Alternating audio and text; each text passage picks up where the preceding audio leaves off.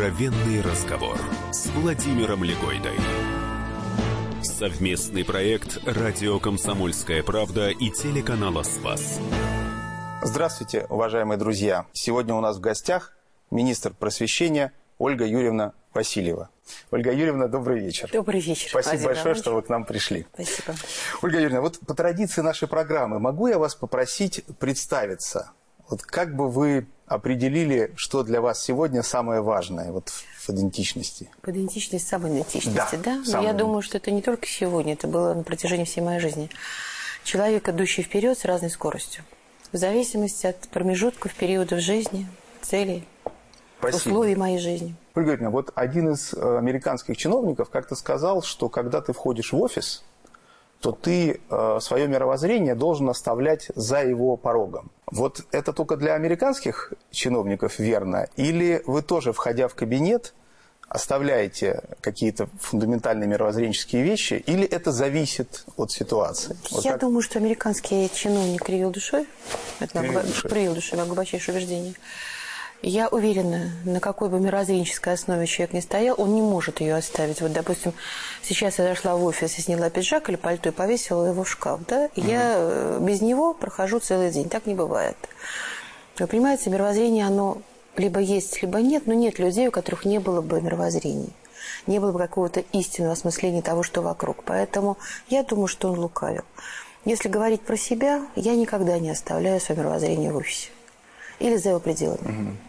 И более того, я глубоко убеждена, что если бы человеческая жизнь, деятельность зиждилась на тех критериях нравственных, которые несет его мировоззрение, а большая часть мировоззренческих систем, как известно, оно все-таки строится, эта система строится на вечных ценностях, то я думаю, что и в работе получалось бы все значительно эффективнее, веселее и, главное, э, правильно, ориентировано социально правильно. Поэтому я думаю, что американский чиновник здесь Кривил душой. слегка кривил душой. Ольга Юрьевна, я хотел бы здесь все-таки уточнить. То есть а вы считаете, что, вот, скажем, вера человека или, наоборот, его неверие, оно, в принципе, скажем, чиновнику не способно мешать? Или там, скажем, есть какие-то табу, которые вот здесь я, вот моя вера, здесь вот она, или там мое неверие, оно здесь не играет никакой роли? Нравственные ориентиры той мировоззренческой системе, в которой живет человек, мы не будем говорить конкретный человек, Ну да. да, они не позволяют, не позволяют ему делать то, а чего делать нельзя. Понимаете? Допустим, я, э, меня могут чем упрекнуть? Ну, образно говоря, да. Да. такой шаблон, что вот э, вы православные, вы себя позиционируете так, и вот вы будете, дескать, там где-то что-то Помогать своим. ну, скажем так, помогать своим, Да. хотя это, конечно, Ну. не очень корректно звучит. Я думаю, что это не будет, потому что я буду внутренне относиться ровно так ко всем, кто ко мне Да. обратится, исходя из того понимания, ощущения мира, которое у меня есть. А если мы возвращаемся к вере, то вера для меня – это восприятие всем моим существом той самой истины, вот, о которой можно говорить очень долго. Юрьевна, а если позволите, тогда э, немножко другой вопрос, но тоже связанный вот именно м, вот с этой ипостасью вашей э, государственной, да? А вот бывали ситуации, когда что-то, что вам надо было сделать или сказать, вот именно в нравственном плане, как вы замечательно сказали, вам давалось тяжело, то есть это входило в какой-то внутренний конфликт, вы понимали, что вот вы вынуждены, допустим, это сделать или сказать, но вот если бы, что называется, ну, короче говоря, вот вам думалось, что, может быть, это не надо Вы знаете, делать. в этом как- смысле могу что сказать. Мне крайне в жизни повезло. Почему, не знаю.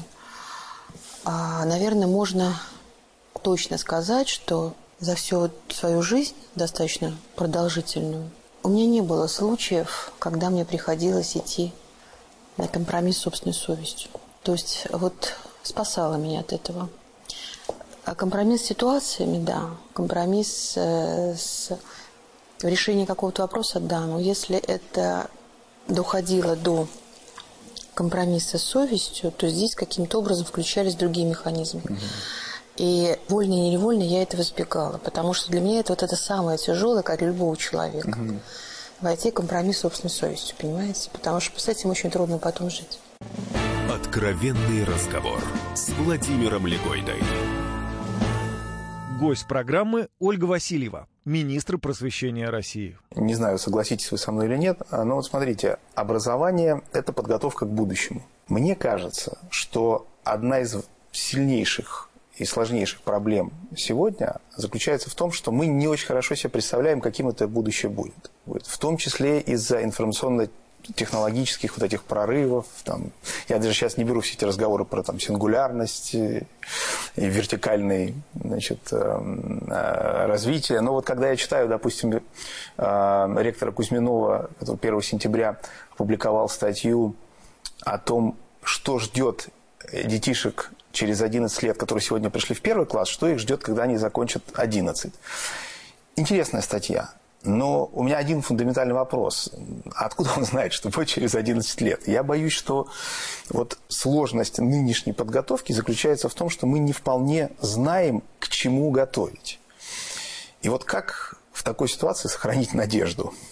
Ну, вы а, даже в вашем вопросе, Владимир Иванович, есть очень много ответов на вопрос. Потому что вы говорили о будущем.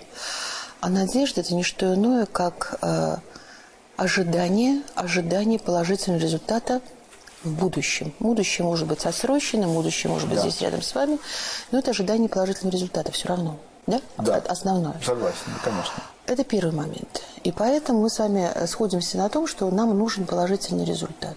И мы можем сколь угодно с вами сейчас сочинять о том, что будет через 11 лет, сколько угодно, да? Конечно, технологии двигаются семимильными шагами вперед, мы за ними не успеваем.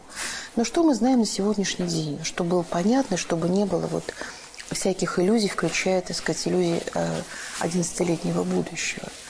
Мы с вами знаем, что только 2% это уже известная история угу. профессий на Земле будут заменены роботы. 2% из 100. Значит, 98 да. это профессии, которые будут человеческие.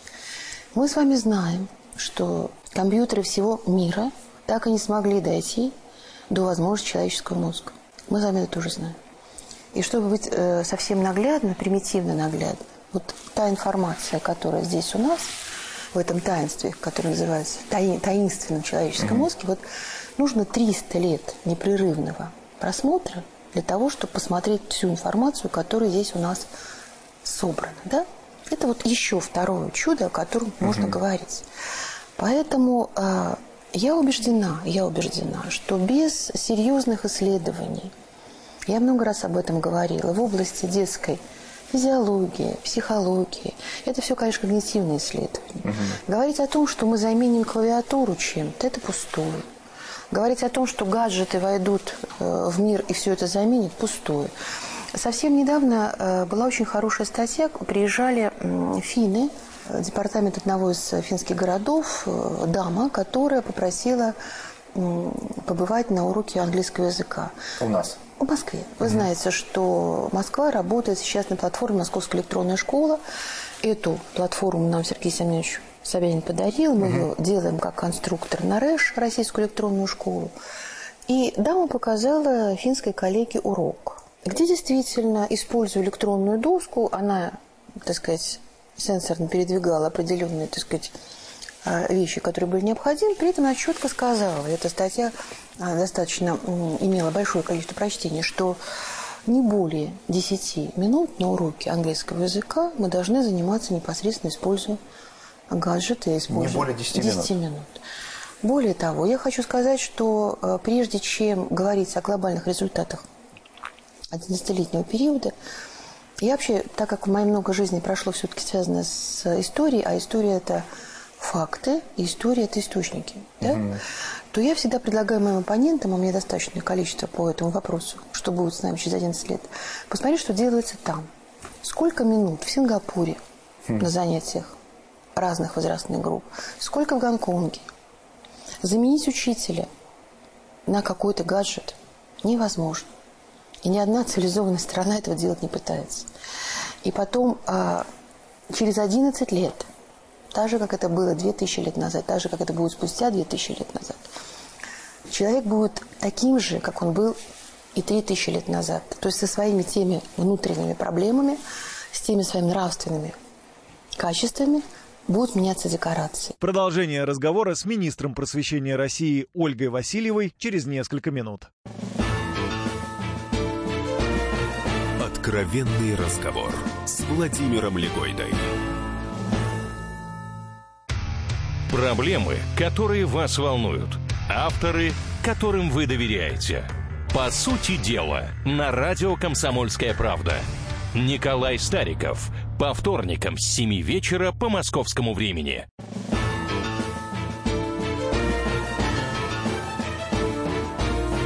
Откровенный разговор с Владимиром Легойдой. Совместный проект «Радио Комсомольская правда» и телеканала «Спас».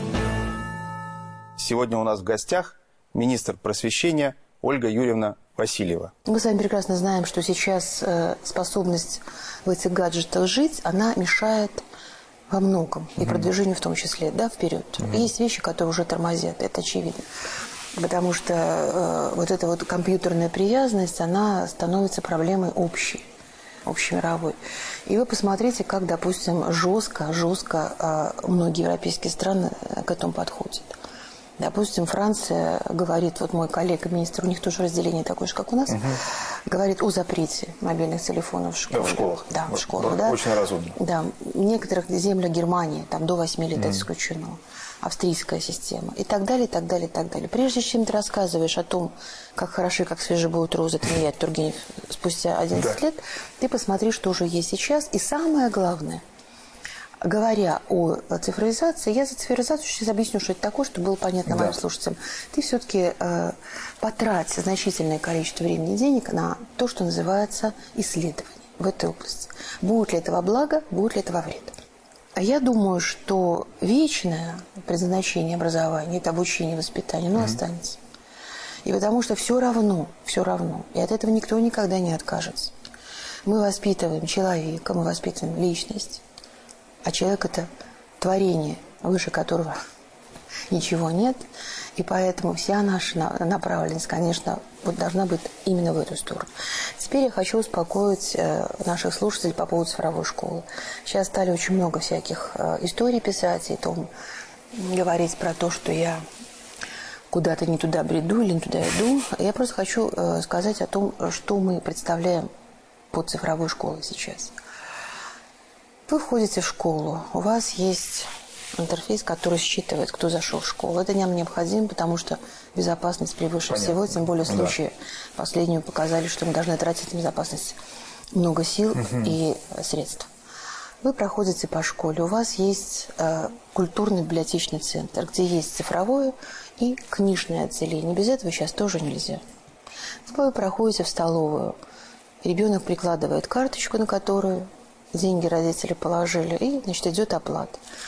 У вас дело производства, у вас бухгалтерия. То есть вы практически работаете в школе так же, как через госуслуги одно окно.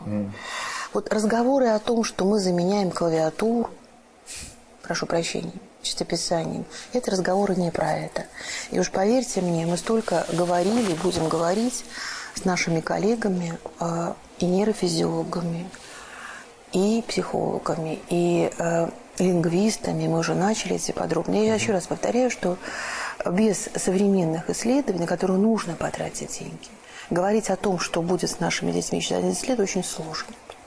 Ну, вы как ученый, конечно, это прекрасно понимаете, и хорошо, что эти исследования будут. Вы ежедневно сталкиваетесь с очень разными, разномасштабными и очень серьезными проблемами.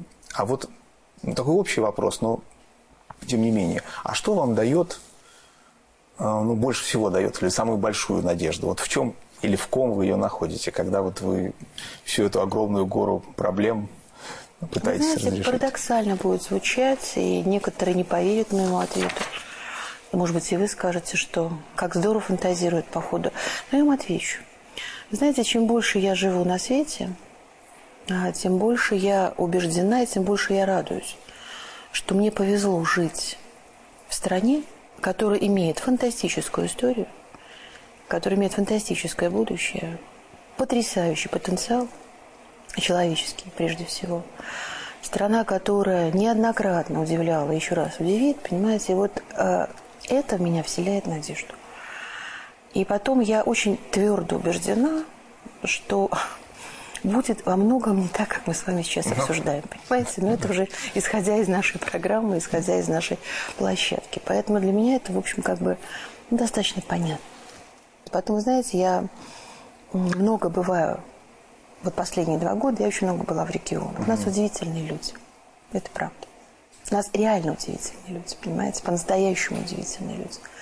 И вот те э, маленькие победы, которые я видела даже в самой далекой сельской школе, которые каждый из участвующих в этом победе переживает в этой победе, понимаете? Так вот очень много.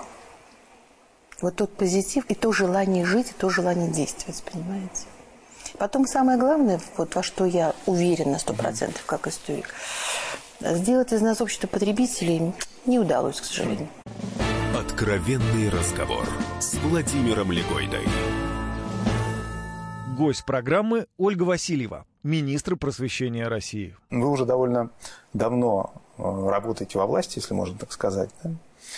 А вот, вот это нахождение во власти на разных постах, ответственных очень, вот оно вас сделало терпимее к людям власти? Или вы, наоборот, зная все это очень хорошо изнутри, считаете, что у ваших коллег, у вас ну, нет извинений там, в каких-то случаях, что вы, наоборот, жестче стали относиться к тем, кто эту власть реализует? Вы знаете, спасибо за вопрос, потому что тоже будет неожиданный ответ. Мой приход в чиновничью среду был неожидан. Для меня самой в первую очередь. Mm-hmm. Вот. А так как я пришла, в общем-то, из э, преподавательского коллектива, то, знаете, такой вот бытующий мнение, что они там чиновники делают. Примерно, да, да, примерно, да, да. примерно вот так. Что они там... У меня это мнение изменилось ровно через три месяца. Через шесть месяцев я стала ярым защитником этих людей, которые э, работают круглосуточно, это правда. Вот. Причем делают это очень многие с большой тщательностью, не за очень большие деньги. А спросить за что, почему, как, наверное, ответов будет очень много. Но вот сейчас я могу вам сказать, что это труженики, понимаете? Разговор о том, что все чиновники такие рассеки, это, это в общем, э, если ты не был в этой шкуре. Это может быть жесткий ответ, может быть, отчасти, так сказать, не совсем лицеприятный, но это так. Ну, я все равно, вот в силу, так сказать, э, того, что мы в разных креслах, mm-hmm. вынужден оппонировать. А, вот ведь не бывает же дыма без огня. То есть вот этот образ, который в том числе у вас был, если я правильно понял, да, угу. чиновников, ведь он же тоже не на пустом месте складывается. А честно могу сказать, э, русская литература классическая и очень малое, так сказать, э, общение с ними напрямую. Я предполагаю, что наш негатив, прежде всего, человеческий негатив, вот наш бытовой негатив, угу. да, он на чем, из чего складывается? Ну, какую-то справку, хотя сейчас работают эти московские да, окна, да? Где-то постоял, где-то сказали э, не так, как бы хотелось, понимаете?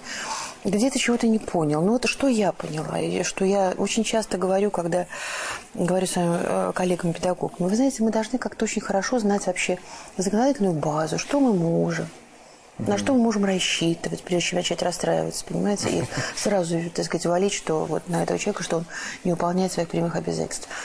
Вы понимаете, э, тоже была в той же самой вот лодке. Также вот огульно считала, что ребята совсем, совсем ничего не делают. Хватило трех месяцев, чтобы изменить. Хотя допускаю, что есть. Нет, ну понятно, мы сейчас не так, говорим там о каких-то криминальных так, историях. Так как они да. на виду, да, да, допускаю. Но вообще труженики редкостные.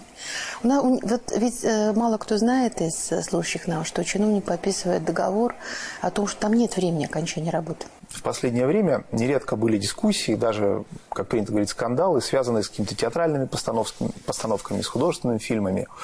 А это касалось каких-то людей, каких-то исторических событий. Я даже сейчас не хочу о деталях говорить, хотя если а, нужно будет, мы можем сказать, об этом поговорить. Мне просто вот ваше мнение как а, профессионального историка интересно. Ведь, смотрите, с одной стороны, безусловно, художник имеет право на вымысел, даже если он описывает исторические события. И мы прекрасно понимаем, что Наполеон Льва Николаевича Толстого – это не Наполеон исторический, никто не делает из этого, так сказать, не говорит, ах, какой негодяй Толстой, как он посмел.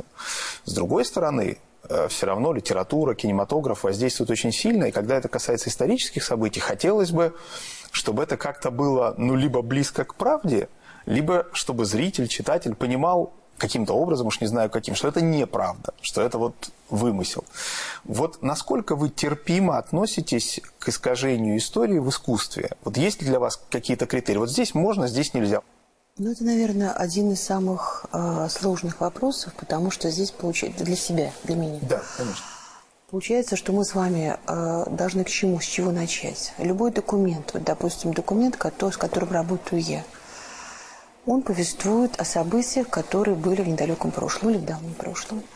Но при этом я прекрасно понимаю, так же, как и вы, что этот документ писали люди. То есть получается, что у нас объективный факт – через субъекта, который это нам оставил его. Да? То здесь уже вот такая очень легкая грань, такая тонкая-тонкая грань. Что касается исторических образов, исторических полотен, я думаю, что художник имеет право на художественное прочтение того или иного исторического события, mm-hmm. да, и должен его иметь обязательно. Но а, вот тут мы тоже подходим то, с чего мы с вами начали. На каких а, основах он стоит. Продолжение разговора с министром просвещения России Ольгой Васильевой через несколько минут. Откровенный разговор с Владимиром Легойдой. Товарищ адвокат! Адвокат! Спокойно, спокойно. Народного адвоката Леонида Альшанского хватит на всех. Юридические консультации в прямом эфире. Слушайте и звоните по субботам с 16 часов по московскому времени.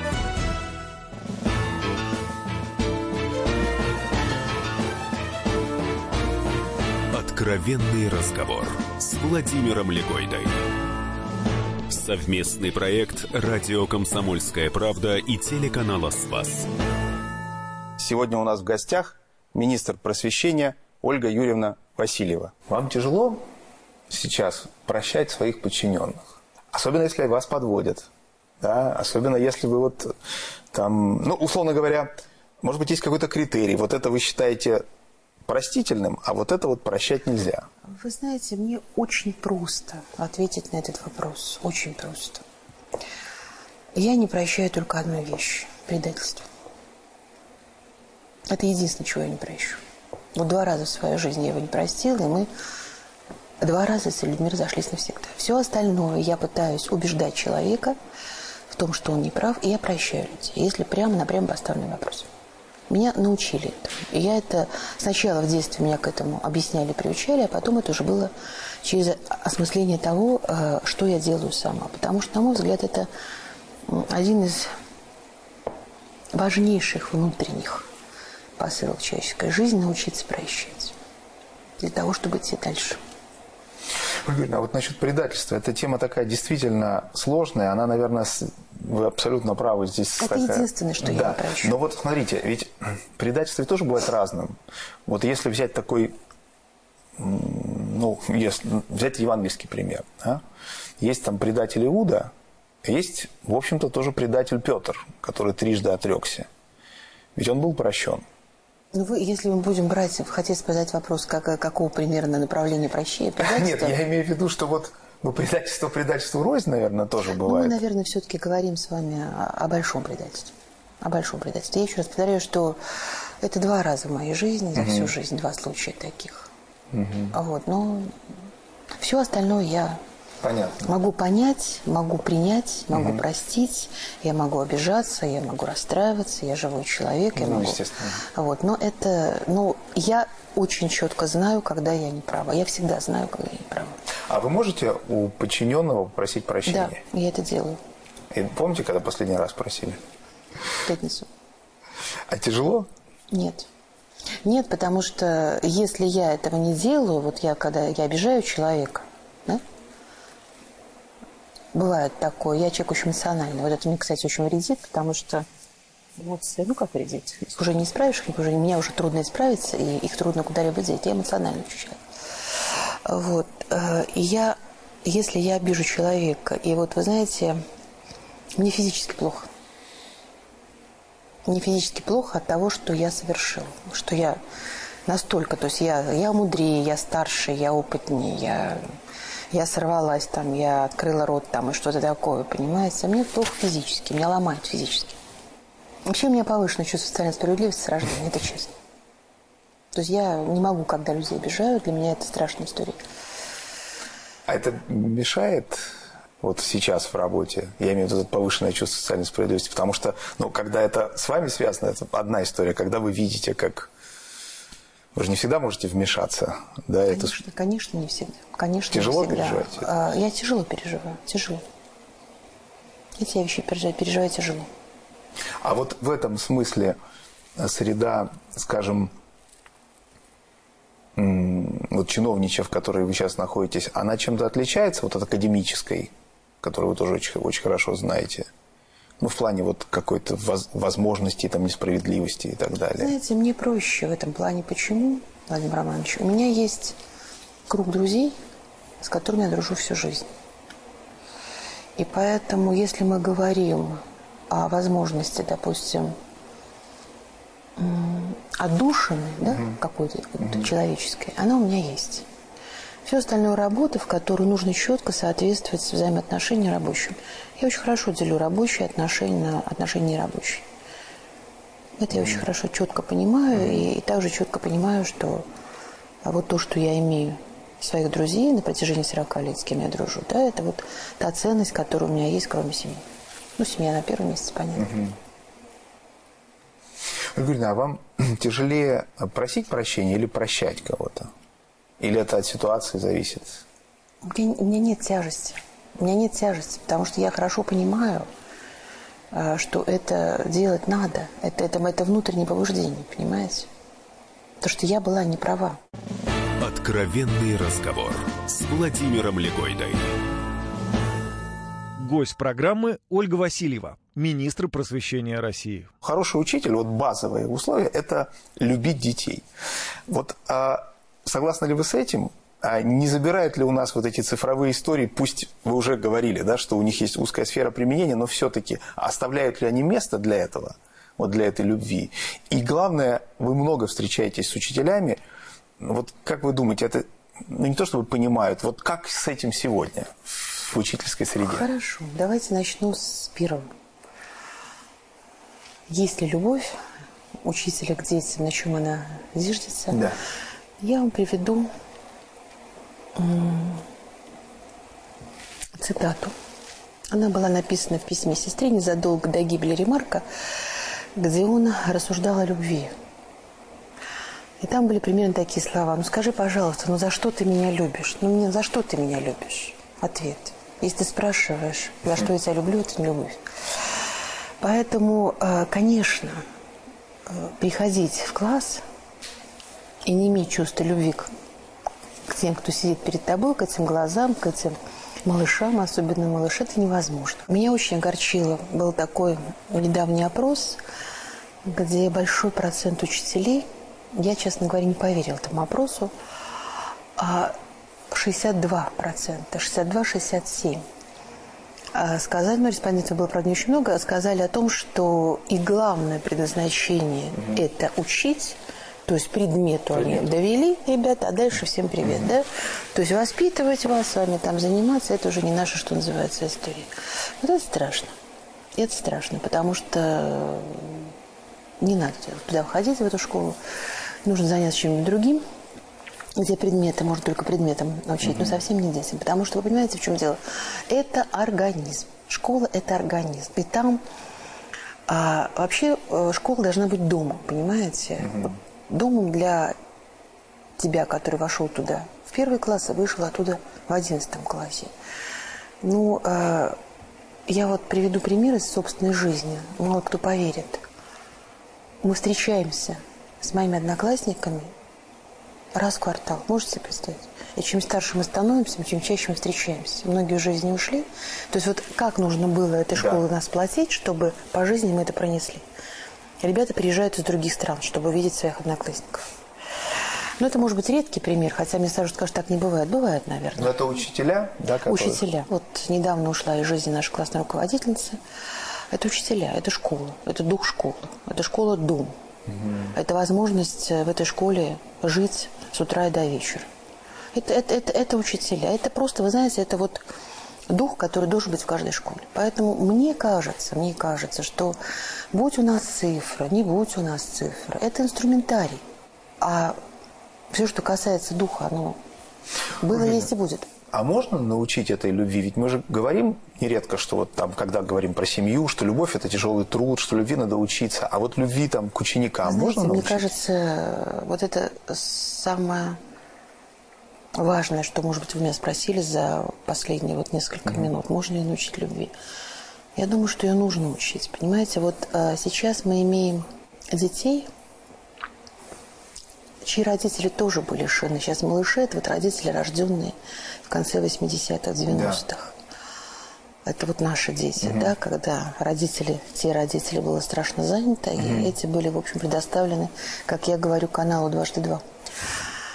А вот, которые тоже, в общем-то, были никому в какой-то момент не нужны. Потому что я не могу сказать, что мое поколение холило и пестовали с утра до ночи родители. Нет.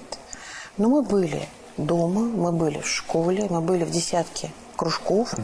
Вот я и мои э, э, друзья, мы ходили, ну, минимум 8 кружков. Можете себе представить? Я с трудом еще представляю. Музыкальная школа, драм-кружок, кружок по фото, то есть да, это было обязательно. Да. да, еще там петь охота, да. кружок по рисованию, да. мы тоже все голосовали. Но это была норма жизни, понимаете? Угу. Это была норма жизни, правда, была другая жизнь. Можно было гулять во дворах, угу. можно было жить на улице, можно было с радостью ездить в летний лагерь и так далее, и так далее, и так далее. То есть немножко другая была, так сказать, сама жизнь другая. Но вот то, что мы были постоянно в социуме, и нас постоянно окружали люди, которые относились к нас очень по-доброму, понимаете? А вот сейчас, мне кажется, доброта уходит из многих сфер нашей жизни. И к этому надо возвращаться. Может быть, даже заставлять возвращаться. А вот как этому учить? Это что? Этому не учить. Это нужно любить с тех пор, как ты родился. Вот ты родился в семье, тебя надо любить. Любить. Все-таки это вырастать должно из семьи, семьи в первую конечно, очередь. Да? Конечно. Потому что понятно, что семья э, и школа, школа должна постоянно быть в контакте с семьей, работать с семьей, дружить с семьей, ну, жить да. с семьей. Но все-таки любить начинать надо там. Понимаете, когда мамочка в три года вместо того, чтобы читать книгу с картинками, там два с половиной, дает гаджет розового цвета и пальчиком тыкают. Да. Они же, я когда увидела полуторагодовалого ребенка, который ориентируется в играх, у меня был вообще культурный шок, честно могу сказать. Он еще плохо говорит, но он Много. играет, он играет в эти игры, причем играет очень быстро все это находит, понимаете? Хорошо или плохо, думаю, что не очень. И вот здесь как раз по те же самые исследования, о которых мы говорили с вами mm-hmm. минут 10 назад. Но это проблема. Это проблема, потому что об этой проблеме говорят психологи наши школьные. И мы э, ратуем за то, чтобы психологов было больше, а не 800 человек, один психолог на 800 человек, что они недолюбленные. Их надо любить. Ольга, а вот а вы здорово сказали про то, что школа это как дом, да? Она а, должна а, быть домом. А институт? Это вот, это же все равно другая ступенька, да? Но, наверное, рез, резко же тоже нельзя так вот здесь вы дома еще, а тут вы вышли, и там уже Владимир Иванович, ну, я, наверное, не открою ничего нового, если скажу, что все строится только на людях. Вы понимаете, вот главное, что есть в этой жизни, это человеческий фактор. То есть кто, что, кому это надо, угу. кто как к этому подходит. 60 или 7 процентов, которые считают, что он предметник, и до свидания. Угу. Или те, которые в этой школе живут, и дети туда бегут радостно. Такие школы мы с вами знаем в Москве. Да.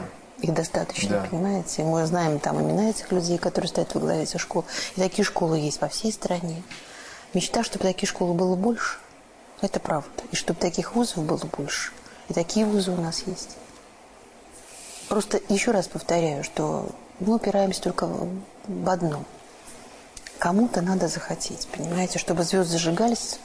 Да, чтобы кто-то захотел. Да, чтобы, да, чтобы кому-то было нужно. Спасибо. Это была Ольга Юрьевна Васильева. Откровенный разговор с Владимиром Легойдой. Рецепт приготовления лучшего утреннего шоу от Михаила Антонова и Марии Бачениной. Это очень просто. Берем главные темы из интернета. Добавляем щепотку экспертов. Затем обжариваем главную тему желательно с двух сторон. Периодически приправляем все это мнениями слушателей. Иронию и сарказм добавляем по вкусу. Наслаждайтесь. Утреннее информационное шоу «Главное вовремя» с Михаилом Антоновым и Марией Бачениной. Слушайте по будням с 7 часов утра по московскому времени.